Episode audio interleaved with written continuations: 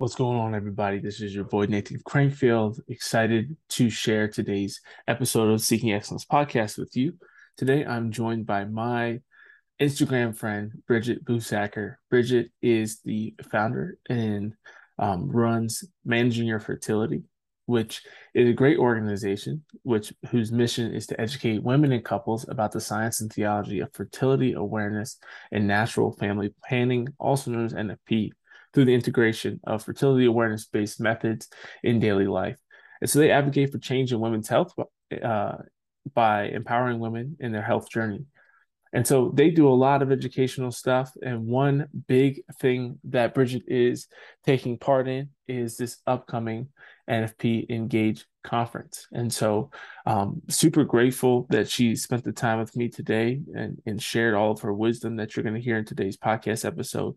But if you finish today's episode and you're like, man, I want to learn a lot more about NFP, I have no idea about any of this stuff. I found myself really ignorant about NFP before marriage prep. Um, and so they have an NFP conference coming up that's totally free. It's for young Catholic professionals, but really anybody, anybody and everybody is welcome to join for this. Um, their kind of target audience is people who have never heard about NFP or people who want to learn more about it, especially the scientific based, you know, research and practice that has gone into creating these different NFP methods. If you have questions about whether or not NFP would be a good fit for you, or if you don't like or understand the church teaching on family planning, or if you doubt the effectiveness of NFP, these might be some things that obviously are going to address. They're going to address in this conference, as well as many women's health issues, and um, for women who are considering coming off birth control. Um, whether it be for medical reasons or for uh, NFP purposes, and trying to get in touch with church teaching. And so you'll hear from some leading medical professionals, business owners, content creators, and instructors in the space of NFP in this conference over three days. And so it is taking place from September 29th to October 1st. And so you can sign up at the link that we have in the show notes um, for that. And that's going to be hosted on YouTube. Um, but highly recommend you go and sign up because that way you'll get access to the full schedule. You can see the lineup, all the speakers, and all that stuff that's going to be on there. And so Bridget is absolutely amazing. She's done some work with Emily before too. And when she reached out to us to share and help promote this conference, we were super eager to be a part of it. And so I hope that if you find yourself like me, uh, being somebody who knows less about NFP than you should, um, whether that be for your own health, whether you're going to be a future parent of girls or you know, just for your own family life and family planning and just understanding birth control and the effect that it has um and, and uh, on on a female body and, and yeah there's so much goodness that's going to be covered in this conference. So i highly recommend you check it out and you can see all that at the link in my instagram bio as well as in um, the show notes here on today's podcast episode. And i also just want to encourage you to check out her website we'll talk about that more at the end. That's also going to be linked below. But as always, thank you again for listening, and I hope you enjoy.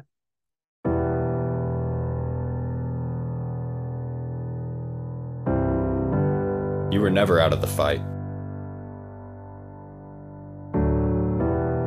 You were created for a time such as this. And you are now preparing to be sent into battle. God is calling you to be His disciple, to be formed in virtue and holiness. He has appointed you as an ambassador of His kingdom,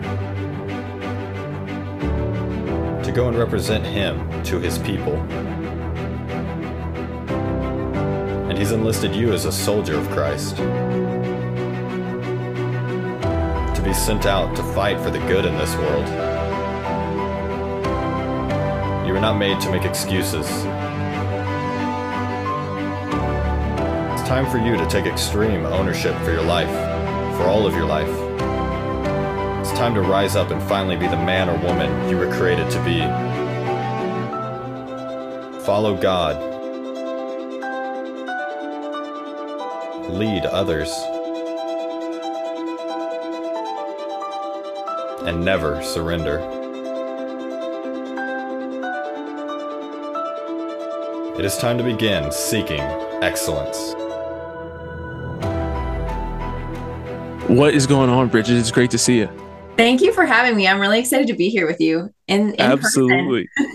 Yeah, in person is. You know, right? out of the DMs. I mean, we're Zoom, but we've been in the DMs yeah. a lot, so this is really exciting. Yeah, at least live speaking. It is very fun. Um, yeah, no, I've been looking forward to it. You know, I've been booking like crazy. Uh, I always batch my guests. I don't know how you do, you know, your podcasting, but I always batch and try to get like a bunch of guests done in like a six week period. And so I'm kind of in the midst of that. Um, this week I have like four scheduled or whatever, but was just kind of thinking about different topics. And obviously we talk, you know, fairly frequently on Instagram anyways, but I was like, this would be such a great topic to discuss and you're a great person to discuss it with. So I'm very excited that you're taking the time uh, to talk to me today. Yeah, absolutely. I'm I'm glad to be here. I love talking about all things fertility awareness NFP. So this is going to be a great conversation. Definitely. Yeah, you know, I learned a ton about it. We were just talking about this, but in marriage prep, which I think is often uh, a Catholic man's first encounter with all things NFP, I actually learned a little bit about it before we were engaged, and Emily took an NFP class with uh, someone at Benedictine when we were still living in Kansas, and um, she shared a lot with me. So I got kind of some secondhand notes and stuff like that back then. But then obviously our NFP class was kind of my first like real like immersion into it. And then now being married and practicing it and kind of living it out, you know, is a whole other level. So uh, it's been really cool. And I think it's something that um, has been increasing in popularity, even in the secular world and the Protestant world and things like that, as well as we kind of see some of the downsides of hormonal birth control and stuff like that. But first, before we get into any of that, would love to just hear hear more about you and your kind of background and story. Yeah. Okay. So I was raised Catholic, and my parents both practicing Catholics. Um, and it was really like end of high school, early college that I really had a, a point of wanting to understand if my faith was going to be my own or not. Um, NFP, fertility awareness, has always been a part of my story. My mom and dad used Creighton. My mom was a huge advocate around um, health literacy, understanding your body. And that really, I think, put me in a position to receive the church's teachings. And I never had questioned that. And it was um, really at a time of end of high school where my friends were kind of either leaving the church or deciding where they were, where they fell in everything, honestly honestly. And then broke up with my high school boyfriend. My housing fell through at the university I was going to go to. So it was a very like come to Jesus moment. I went to confession, was like, okay, God, this is it. Like this is this is the time where you either need to show up or I'm I'm walking away. Like I don't know if I can do this because I had been in such a uh influx just being in the space that I was and the friends that I that I had. Um so that really spurred on a deeper conversion for me or in a sense like a reversion and a strengthening. And i think through especially my parents prayers for me to to keep going and keep questioning it really became my own. And in that process i really came to love fertility awareness and wanting to do more with it. So um, in all of that, um, my husband, David, we became really good friends. We started dating. We broke up because he was part of a reconciling Methodist church, grew up in a very strong Democratic household, wow. abortion, pro gay marriage. And I was like, why am I dating this person? Because I just had my come to Jesus moment. so that was wild. But um, we had a few months apart, and I really felt the Lord just being like, this is this is a person for you that I, I want you to date. And I was like, this doesn't make sense on paper. This doesn't make sense in the trajectory. Right. How I would like walk through this linearly. And I was just like, okay, okay, Lord. So we dated, and in the process, I really came to know my faith because David had so many great questions. He was exploring the Russian Orthodox Church, um, the Wesleyan Church, the Methodist Church, the Catholic Church, um, a non denominational church. One Easter, he went to like five different church services just to see how each one wow. worshipped. Um, and in that process, um, he came to fall in love with the Catholic Church. And it was really um, challenging, I think, for us because he was really trying to choose that for himself and was kind of going on his own journey. Like I found out he had an adoration hour before me at our, our college campus parish and I had no idea. I just saw his name on the sign up sheet and I was like, You signed up for an adoration hour? And he's like, Oh, yeah, it's all good. Like, I just want to see what it's all about. And I think I should just go regularly. So it was a really beautiful time for both of us to grow in our faith. And then we, um, got engaged in 2015. And at that point, I thought, man, NFP, it's going to be it's going to be good. We're both on board. We were reading the science. We're going to schedule a half hour. This is going to be great. We'll just pick our method. We'll go with it. And it was like hours upon hours of research and trying to figure out mm. like how do we pick a method how do we know it's legitimate our archdiocesan website wasn't thorough the usccb referred to your archdiocese referred to your parish the parish priest didn't really seem to have a lot of options so it just felt like a game of hot potato where we weren't really sure who was like the keeper of all the information yeah. about us and in that time I had just graduated with a background in strategic communication and public health from the University of Minnesota. And was pursuing a master's degree in health communication. So, combination of um, strategic communication and public health, focusing in women's health. Um, and so, I really felt the call to create a resource that didn't exist to be able to serve the church and also help me in the process of better understanding what the heck I was choosing. Because at this point, NFP seemed like a joke. Like what I had heard from my parents was really great, and what my mom had promoted to me, and I was using, you know, the femtech apps. Um, like Kindara was really popular at the time, and so it was just a way for me to understand my body. That all made sense. But the church teaching, I think it was really frustrating to me. Thinking if the church promotes this, why isn't this readily available information? Why isn't this super easy? Mm-hmm. To talk to someone, to pick a method, understand the why and and how in in choosing this and doing this as a married couple. And so I proposed my project of the website to the Given Institute, and I was part of the first cohort to go through that in 2016. So uh, that was like two months before we got married. I was in DC, and then David was doing an internship on the Peace and Reconciliation movement in Northern Ireland between Protestants and Catholics. So we were both like traveling and doing intensive projects like two months before we were married, and people thought we were crazy, but that's just how we live our lives and we love it. so right. that, that's kind of been the theme of our our life. I I found. Um, so in all of that, uh, it really was like a head and heart conversion for me of understanding church teaching and, and why the church does what it does and promotes what it does. And then also really trying to understand the science and seeing how do we connect both faith and science and helping people understand this and being able to use fertility awareness. So, um, fast forward, we're celebrating six years of marriage in August. We have two beautiful girls, they're two and a half and one. And we're just like in the thick of life and marriage and it's it's really good. I kind of skipped some of the like upbringing stuff. I'm the oldest of four. I have amazing younger siblings. David's the oldest so you can tell by that. We're both like hmm. sanguine. I'm choleric. He's like it's kind of a party around here. We're both pretty determined. Things get done. That's great so yeah, at this point um i uh, left my full-time job um working in newborn screening. I worked in public health. I worked with the Minnesota Department of Health for a while and just came to a point where I, I really wanted to be home with my daughter when she had been born. And so I, I did uh, part time virtual during the first year of COVID and then mm. uh, left my job transition to managing your fertility, have my second baby, and now I just focus on this like 15 hours a week and being with my babies. So it's really been a, a, huge blessing and such a nice hybrid. And I love what I do. So it's just like a joy to be able to work on something that I love, but then also know I can be around my kids and and raising them and being a part of that because I really, right. really like that. So that's that right. Like, Sorry. sounds like a pretty fun life. I love it. That's great. Yeah. And so you were born and raised in Minnesota? I totally was. Yeah. We actually, David and I are both from the same town, um, which oh, is wow. like a, a, suburb here in the cities. Went to high school together. We met in theater um, and just kind of maintained friendship and then dated in college. Both ended up at the same university, University of Minnesota, and then proceeded to like stay here because all our family's here. So it's pretty wild. It's pretty fun. that is. That's great. I love, you know, one thing that I, I always try to really highlight, I think it's kind of been a theme lately with people that I've been talking with, is um, you talking about that frustration of knowing like the church promotes this, but why is it so difficult to find, you know, and really trying to fill that need. I think like seeing a need and filling a need. Um, I remember hearing Father Mike talk about that like three years ago, three or four years ago. He's got this great kind of special like live talk that he did that Ascension posted. It was it's titled "Telling the Story of God's Love," and it's one of my favorite talks he's ever given.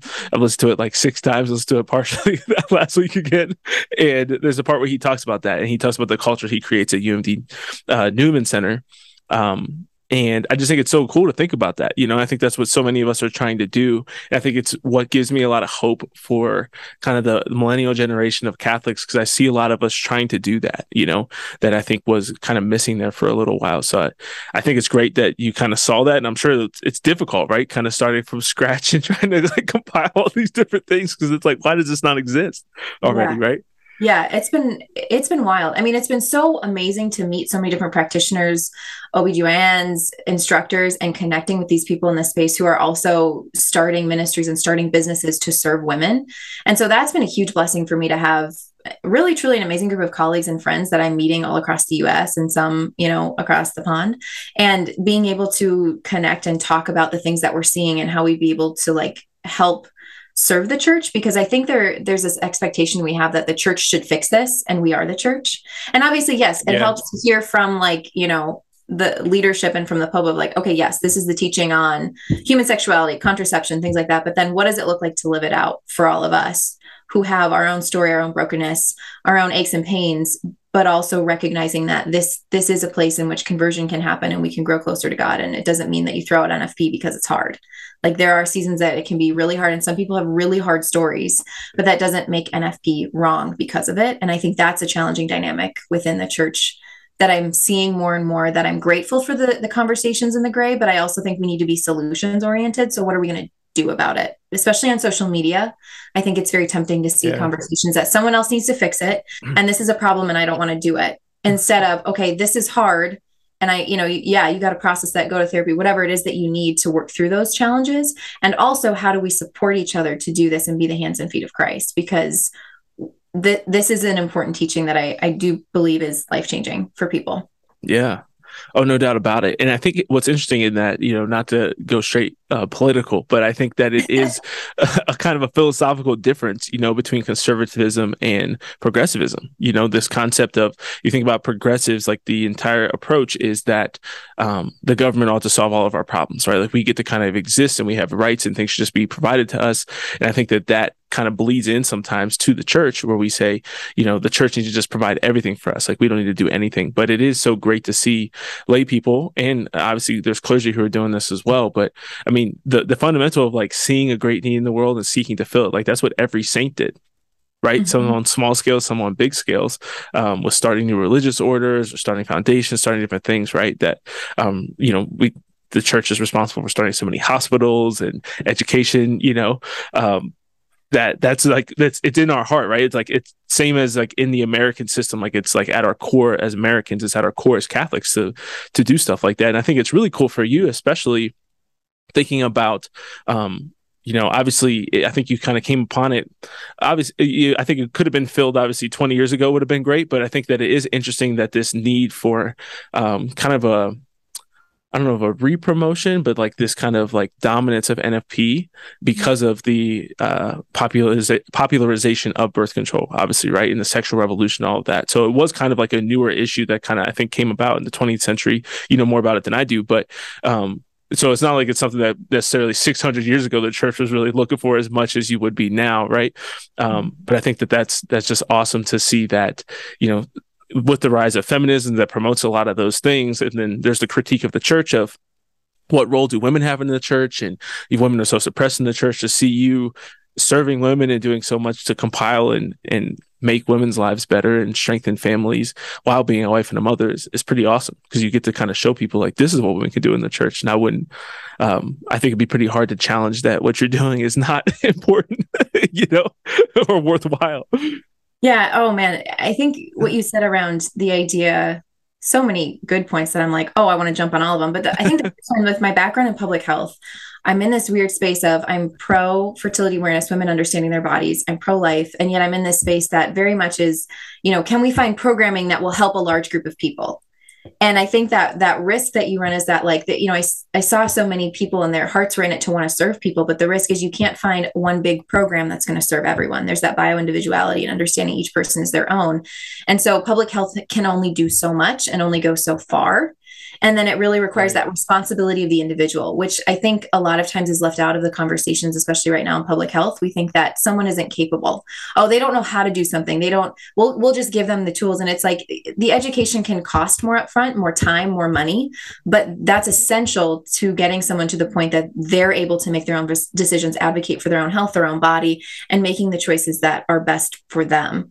Um, and I think that is oftentimes that gray that isn't always straddled. And we like to just say, okay, it's either one way or completely in the opposite the other in public health, especially. And so I think that's been a challenge to see when it comes to women's health that we're quick to say birth control is the best way, because again, it's that like, here's this one fix for a large population. And yet, mm-hmm. if you could actually invest the time and the money and the effort into helping women understand how their bodies work, charting their cycles, knowing what to advocate for, it's actually not that complicated. And I think that's the predominant narrative that it is. Like it's too hard and you won't understand it. You don't have a medical background. You don't need a medical background to chart your cycle. Like it's about being intuitive to your own body and then having some of the tools that you need so that you know when to involve a medical professional when you need support and help. And so I think that's a piece that I'd love to see changing in public health um, and in the medical community and in and care as a whole for women that I think is starting to come through, as you said, like we're seeing these changes around uh, conversations around hormonal contraception and the idea that charting maybe isn't so bad. And it's, you're seeing it talked about even in magazines like Glamour, which I would have never thought I would ever see in my lifetime. Yeah. Right. honestly that you see like secular uh, magazines and articles are at least like dancing with it and like oh hey this is a different option some women are choosing it some women aren't and you know we could get into you know how effectiveness rates are talked about and stuff like that but i think um, there's a good change that's happening and it's allowing women to be an advocate of their own health and their own body and not being told this is the only way you can do this in order to be successful. Like that just doesn't even make sense that like it, the irony of feminism is so strong right now. It's ridiculous yeah, in so many ways, and I think, yeah, there's, I think there's just like a multitude of examples of so uh, of a lot of things. You know, I think I get on ranting on so many different areas and categories and agendas that you know actually hurt the people that they claim to serve. But yeah, would love to just kind of talk more about um about some of that. About what do you think that it that caused this kind of resurgence, or I guess it's not a resurgence because it's never happened before, but this kind of like yeah. um, popularization of discussing it for secular people. Like, what? How did they kind of discover, you know, some of these biological, uh, negative biological impacts of hormonal birth control? I think it's a long time coming. I think it's it sort of seems like it's next on the list because we were so big how many years ago about like buying everything organic and we should be watching what we're putting into our yeah. bodies And then we have, you know, like, oh, well now we should pay attention to our makeup and our skincare and the soap we use. And you know, now it's tying in with the environment. Well, these are things that are impacting the environment and our bodies, what's happening. And I think this is like the next on the list that everyone's scared to touch because it's like, well, wait mm. a minute, it's it's women's reproductive health rights uh, well, how are we going to do this one? Because I think people automatically think when it's talked about is, oh, you're going to take away a woman's right to abort or not.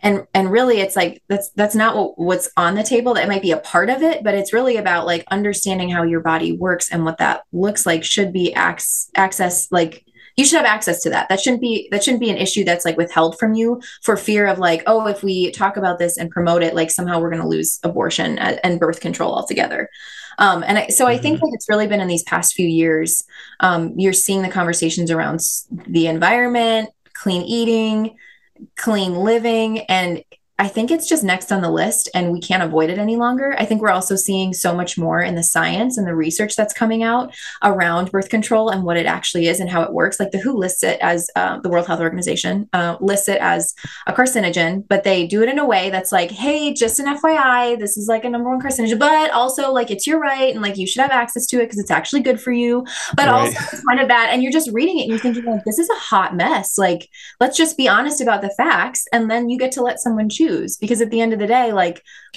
this should be about educating a person about their body and then they get to make a choice not hey uh, it's a thing but it should be fine because then it just starts to seem very political and that it's just all about the money and then you have to question mm-hmm. like, maybe it is because why can't i have access to this information and be able to like understand it very clearly and not have the cdc and the who making it very hidden kind of this weird like you're going to be fine but you could die but it's going to be fine.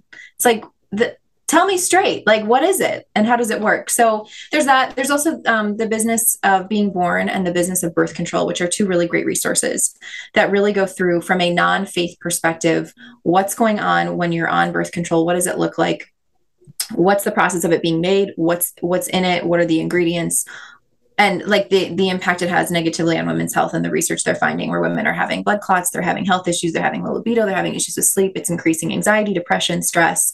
All of that research is available if you just go right on google scholar. Like you can find it for yourself. And that's what i think is so frustrating is that like this needs to be readily available and should require someone to read a research paper on it. That's kind of a long-winded answer to your question but that's just like what i'm seeing and there's so many pieces to it. That's yeah. what's so hard about it Absolutely. No, I, I love it. I think it was great. Um, and I think, I think what you touched on there too, that I think is really interesting is, you know, the, we talk often about the irony of feminism being that, especially coming from the church perspective, that it's claiming to empower women with birth control, right? Cause you're able to compete with men and be more like men and, and, um, uh, you know, be as sexually liberated as men. But I think one thing that you kind of touched on there that you, you talked about a little bit before is kind of this like irony of the, uh, like the disrespect to the intellect of women you know just like the yeah. idea that if you why not be educated on different options and let somebody choose you know like that's one of the craziest things to me. And you see so often you, when you hear the abortion arguments right that like men men on the supreme court shouldn't be making his decisions or judges or whatever. And it's like who's like who's leading the world health organization and the cdc like obviously like the the director i know of the cdc is a woman currently but there's tons of men throughout those organizations, you know, and every time I see anybody speaking on behalf of the WHO, or at least most of the time, I think it's a man, you know, and it's like men are very involved in some of these decisions and the suppressing of information. And I think that's one thing that's so interesting and that I really struggle sometimes politically, but even just like philosophically or ideologically with some of these like issues is why people are not more open to hearing the side that's claiming to say, yes, let both sides be heard you know, like I think it's yeah. very concerning when you have one side that's like, do like suppress that information, do not yeah. listen to them. And it's the same side that does that for multiple different issues, right? We've seen that with so many different things. Yeah. Uh, why can't we just have like this full conversation? I, I, have the same issues with like the BLM, you know, issues and things like that. Of like, why can't we talk about all of, you know, the ways that black people are killed in this country instead of just focusing in on this one? Like, why do you suppress the other conversations? But I think the same thing happens here with why can't like women just be educated? And women and men be educated on NFP and um and birth control and and the the mm-hmm. pluses and the minuses of both and then let them decide. Instead yeah, of just like at 14 women just being put on birth control immediately or earlier than that yeah, I don't get it either because I wonder, like, what's the fear? Like, what's going to happen if you have access to both? And I also, you know, I will right. say I that in the Catholic Church as well. Like, I remember pitching the idea of, hey, let's, could I come into a youth group? Moms can be there. This isn't about like, you know, just me with the kids talking mm-hmm. about NFP, but can we like start a conversation for the girls and the moms around charting your cycle? And I was met with, you know what? Some parents are just concerned that their kids are going to have start having sex with if they have access to this information.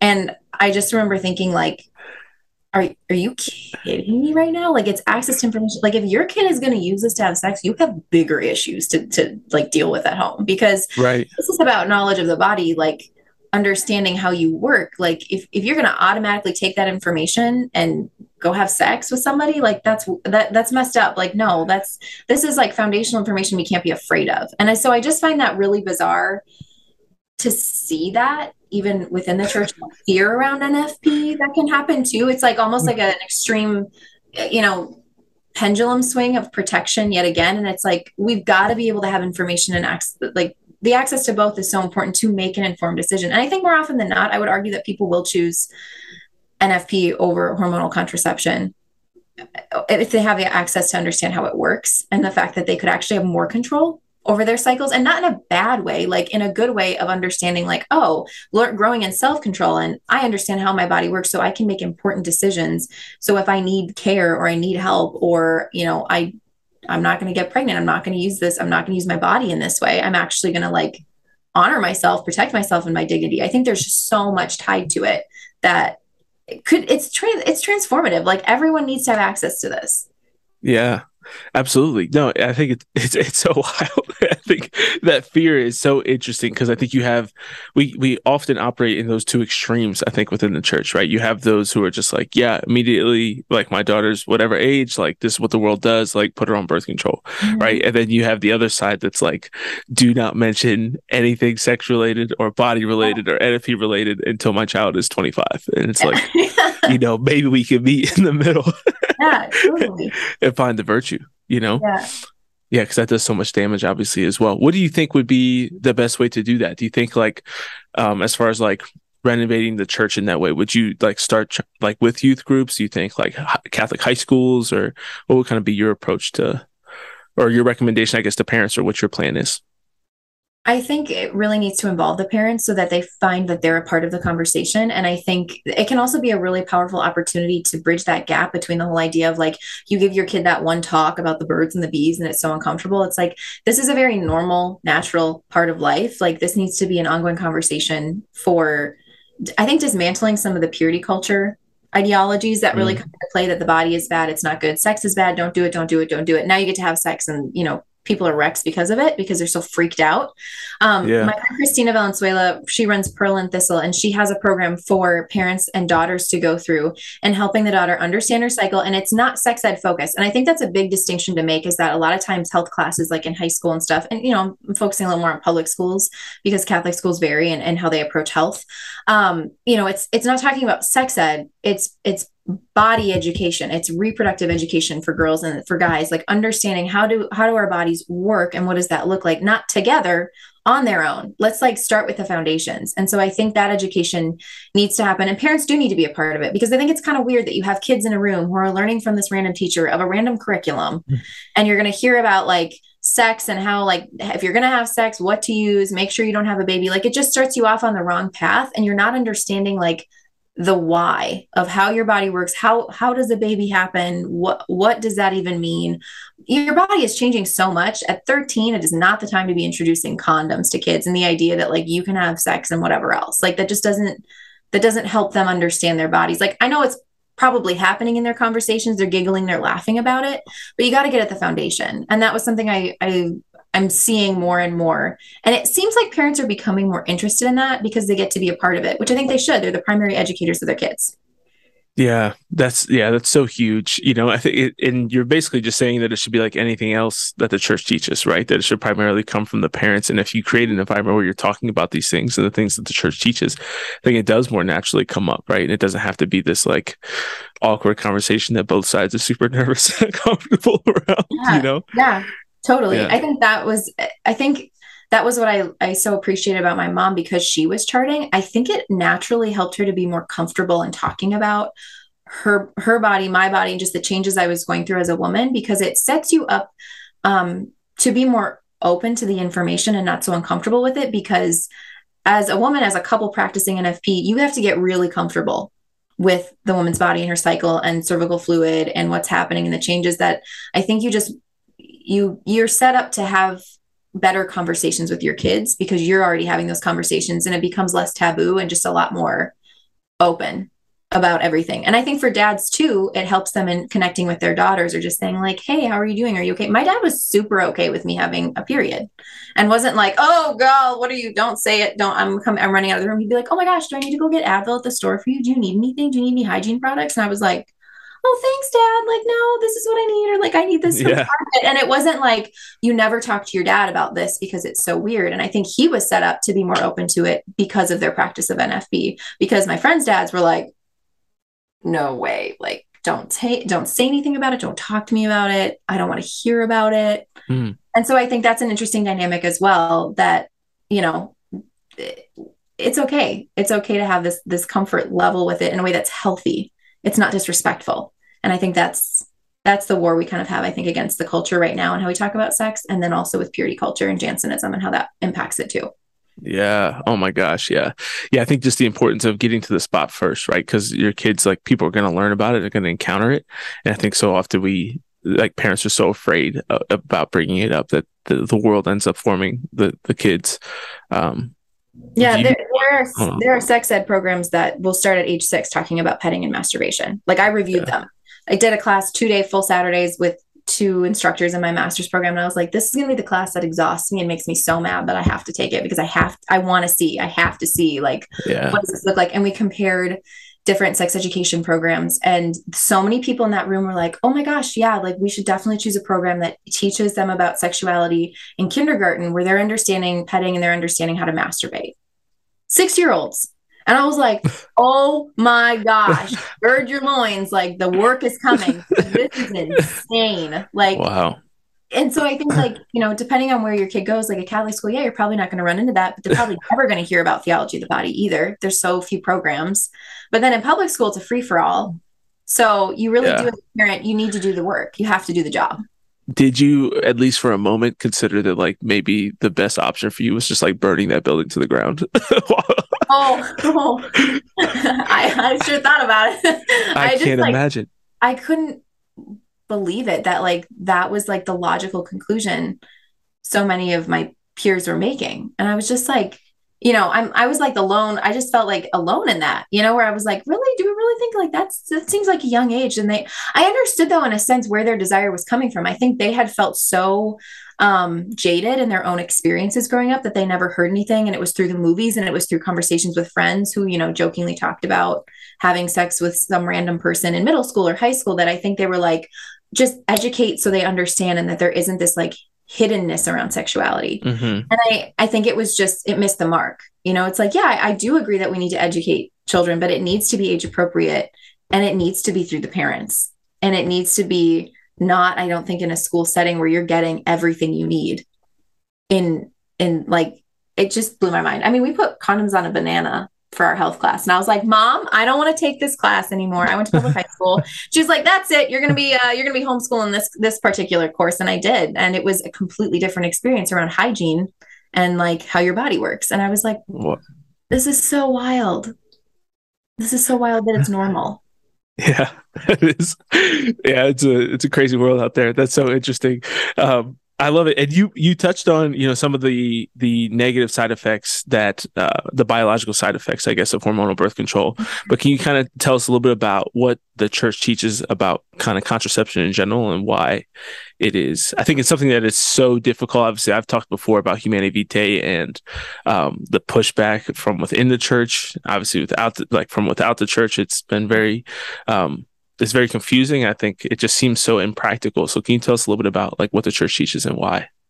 Yeah, and I'll say right out of the gate, it's it's a hard teaching. It is a hard teaching because I think we are so predominantly sold the idea that birth control is the only way to be successful, especially from a woman's perspective, not even from a family planning and like a marriage perspective. Um, and Humanae Vitae really came out of the gate as something that was um, very much against contraception and Pope Pius VI walked through why and what he saw as, as the possibilities of what we would see in the future, which we are now seeing lived out, that women are being abused. They're not being loved by their spouses. There's a disrespect of the, of the female person.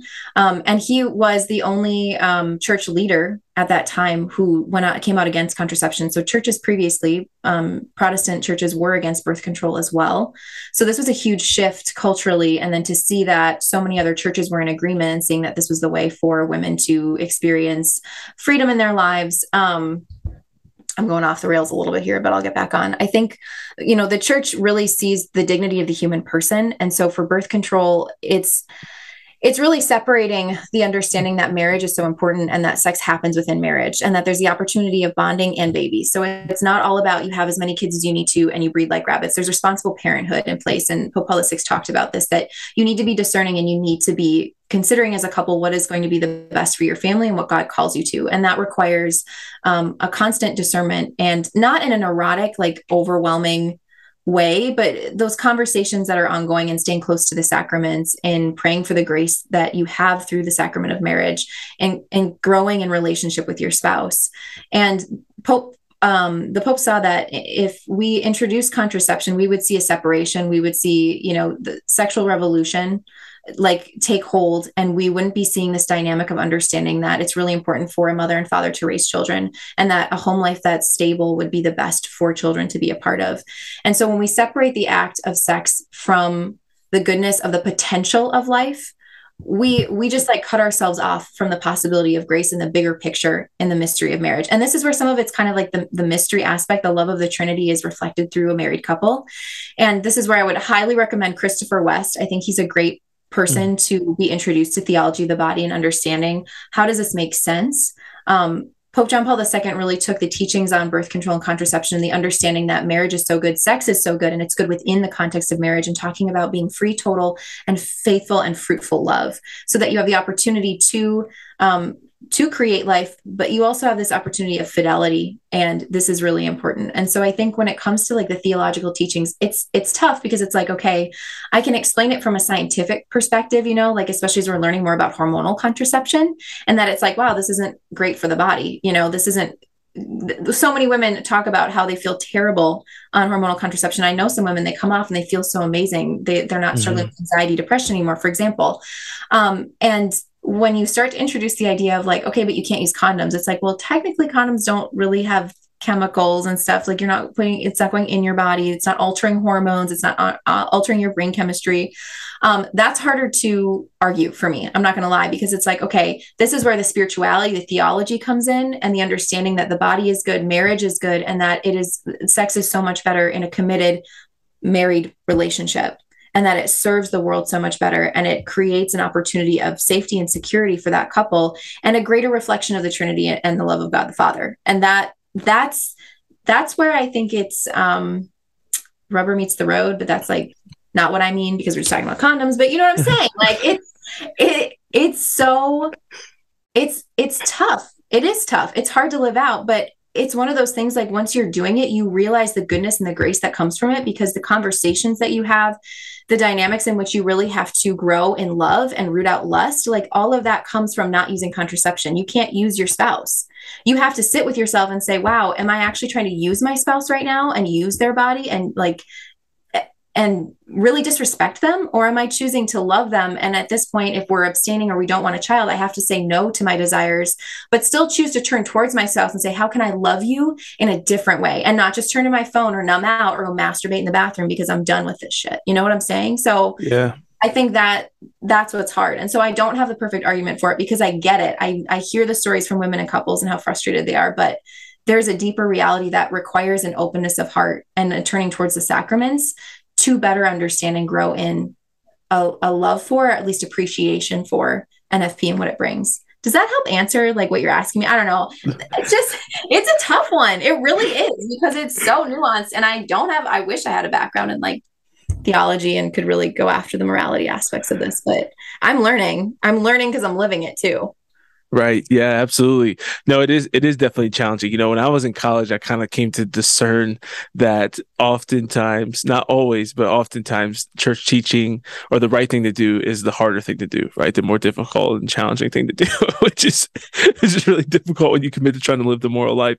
Um, but yeah, it's it's super challenging and um, but it is beautiful in so many ways. And I think there's I'm sure there's, you know, disgruntled people out there who don't um have the experience that we have. And obviously, I'm only four months into it, five months into it, but still just like, I mean, this is a whole different world. And I think that when you couple it with the other things in church teaching, because I think mm-hmm. that's the hard part, right? Like a lot of times, I think people you know, will try to half-ass church teaching and, and come in and be like, well, you know, we're going to do this, but like they don't frequent the sacraments, they don't have a prayer life. And it's like that. I, then I, then I'm sure it is worse. You know what I mean? Then I bet it is awful and miserable. And I see why they quit or get divorced or whatever it might be, right? If you have one spouse that's really um, committed to NFP or not using contraception, you have one that's not that might be lukewarm in the faith or whatever. You're not praying together, you're not going to mass together, whatever it might be. You know, like if you're only doing part of, you know, what the church commands or encourages you to do, then yeah. um, that part is much harder and it's much worse. You know.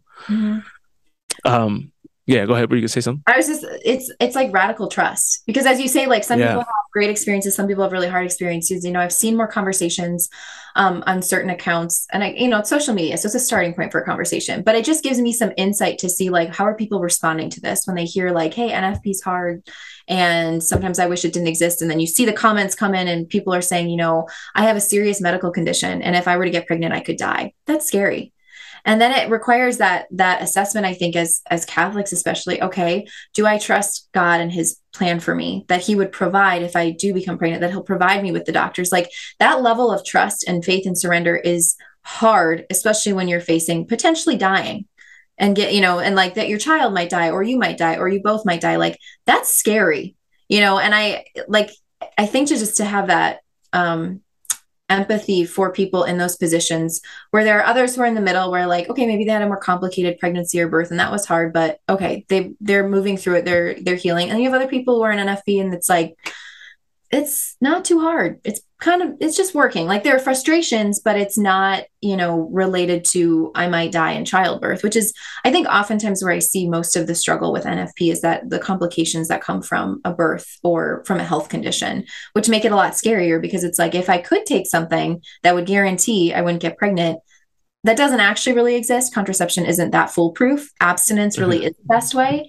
And I know couples who have abstained for a really long time, which can sound crazy to us because we are so inundated with the idea that we have to have sex or we will explode. Like something bad is going to happen. You're going to die if you don't have sex. And like that, I think, again, is where that grace comes in, where you need the sacraments to say, okay, if I'm going to abstain, I'm going to need the sacraments and I'm going to need to lean into my marriage and my spouse and not pull away because that is so much harder to do, but so necessary in a time when you can't come together. And I know Father Mike had a video recently on sex, and he talked about St. Thomas Aquinas saying like a couple who's in grace and has sex grows in it grows in grace and glory together. So like sex is a good, it's not a bad, and those are some of the dynamics I think we're we're battling against too in the process of discerning very hard real life things. it's it's a lot. It's a lot absolutely. I think. Have you ever read any uh Dr. Gregory Pop? I think it's Popcak is how you say his last name. Holy sex, yes. yeah, great, great book.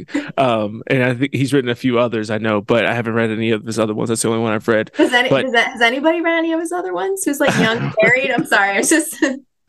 like go to on the shelf. You're like, what is yeah. this one? Help, right, yeah. help me. Legit. You're not kidding. Yeah. And so that one's great. But I think one thing is interesting in there, and I don't know any of the stats off the top of my head, and I don't have the book with me. Um, but I think, you know, he talks about it. I've heard Christopher West and other people speak about this, is that one of the greatest lies in there is that um, the whether it's the, you know, whether it's just satisfaction or frequency when it comes to sex within marriage, um, the lie is that you know couples on birth control actually do have sex more often you know like we, we see mm-hmm. that there's a lot of stats actually the couples who practice NFP where you are intentional about it even if you're abstaining you know that oftentimes that they're either more satisfied or have it more frequently um, mm-hmm. which i think is an interesting twist on what you might expect and what we often fear i think going into practicing nfp within marriage yeah, yeah, that is. I I don't remember the numbers off my head, but that is a consistent stat that's been found in research. That um, I think it I think it has to do with the intentionality. Like you are fully alive and fully awake to like what you're doing. You're not numbing out, and you're not just saying, okay, I'll do this whenever I want to. And you know, a couple years go by, and you're like, yeah, maybe we should have a kid, maybe we shouldn't. Like there's a constant conversation, and again, not in like a neurotic way. Like you're just it's coming up every month that you're like, okay, how are we feeling about children or not? Like how does that work with our family life? Like what are the areas that we need to like talk about. And i think you're just you're you're more alive to your life because of that. And you're more aware of like how amazing sex can be. And again there are people who have abstained. Like i i know some people who abstained for a year postpartum because they were so mm-hmm. uncertain. Mm-hmm. and that was really hard. So like you know there are those instances where you're like oh my gosh like that could be a possibility. Like it could but that's not like the baseline stat you know? Like that's not the that's not necessarily the majority of couples but i'd love more research on practicing nfp couples to see like what does it look like? Like are you more satisfied in your sex life? Like what are the struggles? What are the heartaches? Because i think that just again it's access to all the information. Like what mm-hmm. does this look like? So i can go in eyes wide open. Obviously there's experience that you gain from practicing it yourself of course but just to like know this is how it works and this isn't a made up stat that you're going to probably have more sex than a contracepting couple like that's a that's a real research point it's a good data point to have for people who are nervous about it and who are like nfp's a joke i'm not doing it all right absolutely well maybe uh, you know managing your fertility will do that research for us someday it's, about it. it's very possible. It. very possible. I love it. So obviously we did get to you know the full masterclass on NFP from you today. Um, but I love what we got to discuss. But I'd love to kind of just close out with talking about a little bit about your podcast and what you kind of see as the future of uh, managing your fertility. Obviously, along with doing this great research for for all of us. Yeah, for sure. uh, sign me up. I love that. So, managing your fertility moving forward, I have the podcast and launching season three, just with a variety of conversations, um, pelvic floor, sex and intimacy. Um, mar- marriage, like all of it, because I think it's all about whole living. Like these are all these aspects impact fertility awareness. Fertility awareness impacts the rest of our life. And I think that integration is really important. Um, I launched a course for women who are single, engaged, married. Um, you, you don't have to be Catholic to take it. It's called Start Your Chart. And it's a 101 just helping you understand the methods that are available, um, how to pick an instructor, what does that look like, and the skills and the tools you need to be able to actually start charting your cycle and having the support that you need in doing it. So you're not DIYing.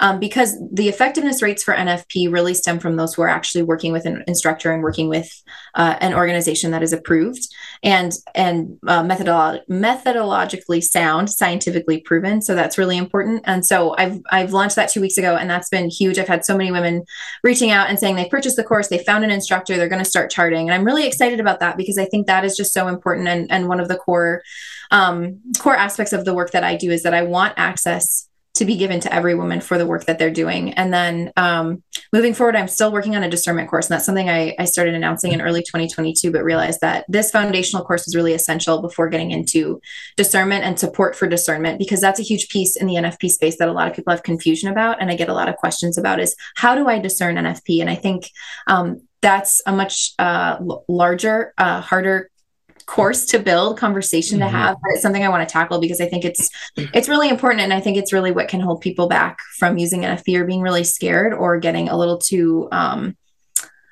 worked up about using nfp in the process and then it becomes like sex becomes unfun and you're nothing's fun anymore because you're so stressed out about discerning well. And if you're open enough or if you're not open enough and what does that mean? And are you like committing grave sins? And so i really want to help people have those conversations and have the resources they need so they know what to ask and they know how to understand their bodies and have beautiful marriages and have great sex because that's like totally possible and it doesn't need to be something mm-hmm. that only a few elite people do in the church because that's that's silly like this is meant this is meant for every couple Right. Yeah. It's highly encouraged from many popes and church leaders that that's like uh, something, and some, you know, have worded it as an obligation to yeah. work towards that within yeah. your marriage. So that's great. I love it. I love what you're doing. This is so fun to get to talk with you live. And I hope that we'll be able to record again someday and go a little bit deeper into um, different NFP methods and things like that to, yeah. to educate some of our audience on it. But um, yeah, you know, we always try to go conversational here.